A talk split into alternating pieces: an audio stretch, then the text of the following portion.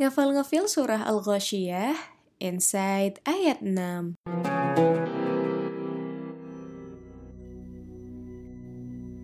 Gak lengkap rasanya, minuman tanpa ada makanan.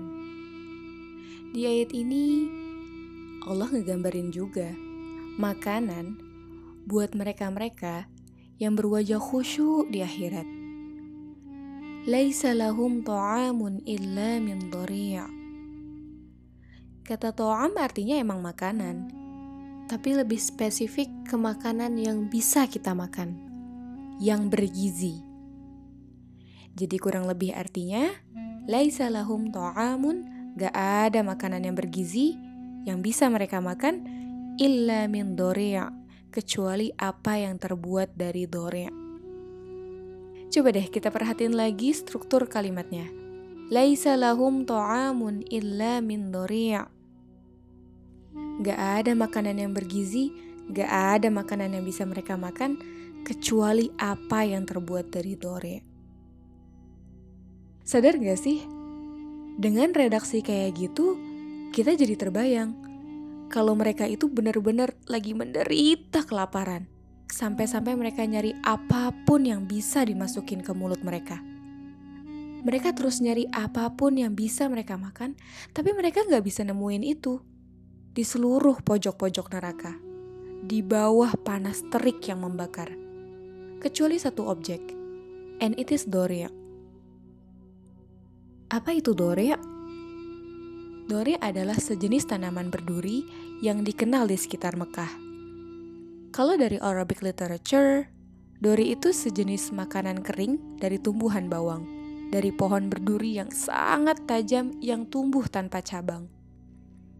Kalau dia masih fresh atau basah atau lembab, disebutnya ashibrik dan bisa jadi makanan binatang seperti unta dan yang lainnya.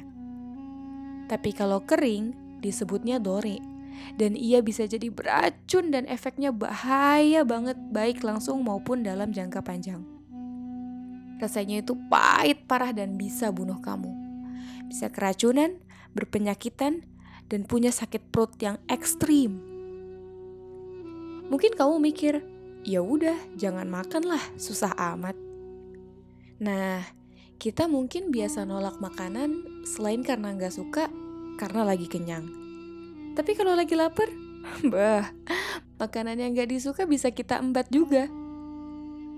Nah, di akhirat, manusia akan makan dengan sangat lahap karena saking kelaparannya. Walaupun dia tahu itu nggak enak, menjijikan, mematikan, dan sebagainya. Dan walaupun itu berduri, dia udah gak kepikiran lagi. Dia udah gak peduli lagi apakah makanan itu bakalan nyangkut di kerongkongannya. Na'udzubillah. Siksaan apa lagi yang paling bikin menderita kalau bukan di nerakanya Allah? Pendapat lainnya bilang, kalau Dori itu adalah nama buah yang berasal dari pohon di neraka. Well, apa pun itu, sebenarnya kalau kita lihat penggunaan kata to'am aja udah sarkastik di sini. Di ayat sebelumnya, mata air yang harusnya dingin, sejuk, disandinginnya sama aniyah. Dan di sini, to'am yang harusnya bergizi, disandinginnya sama dore. Bayangin, mereka lagi capek-capeknya, kepayahan-kepayahannya, terus pas aus dikasih minum air yang mendidih. Pas lapar malah dikasih makanan dari Dore. Udah beracun, berduri lagi. Walayazubillah. Mufasirun bilang, pas orang-orang Arab denger ini, mereka komen, Ya, hmm, ini gak terlalu serem sih.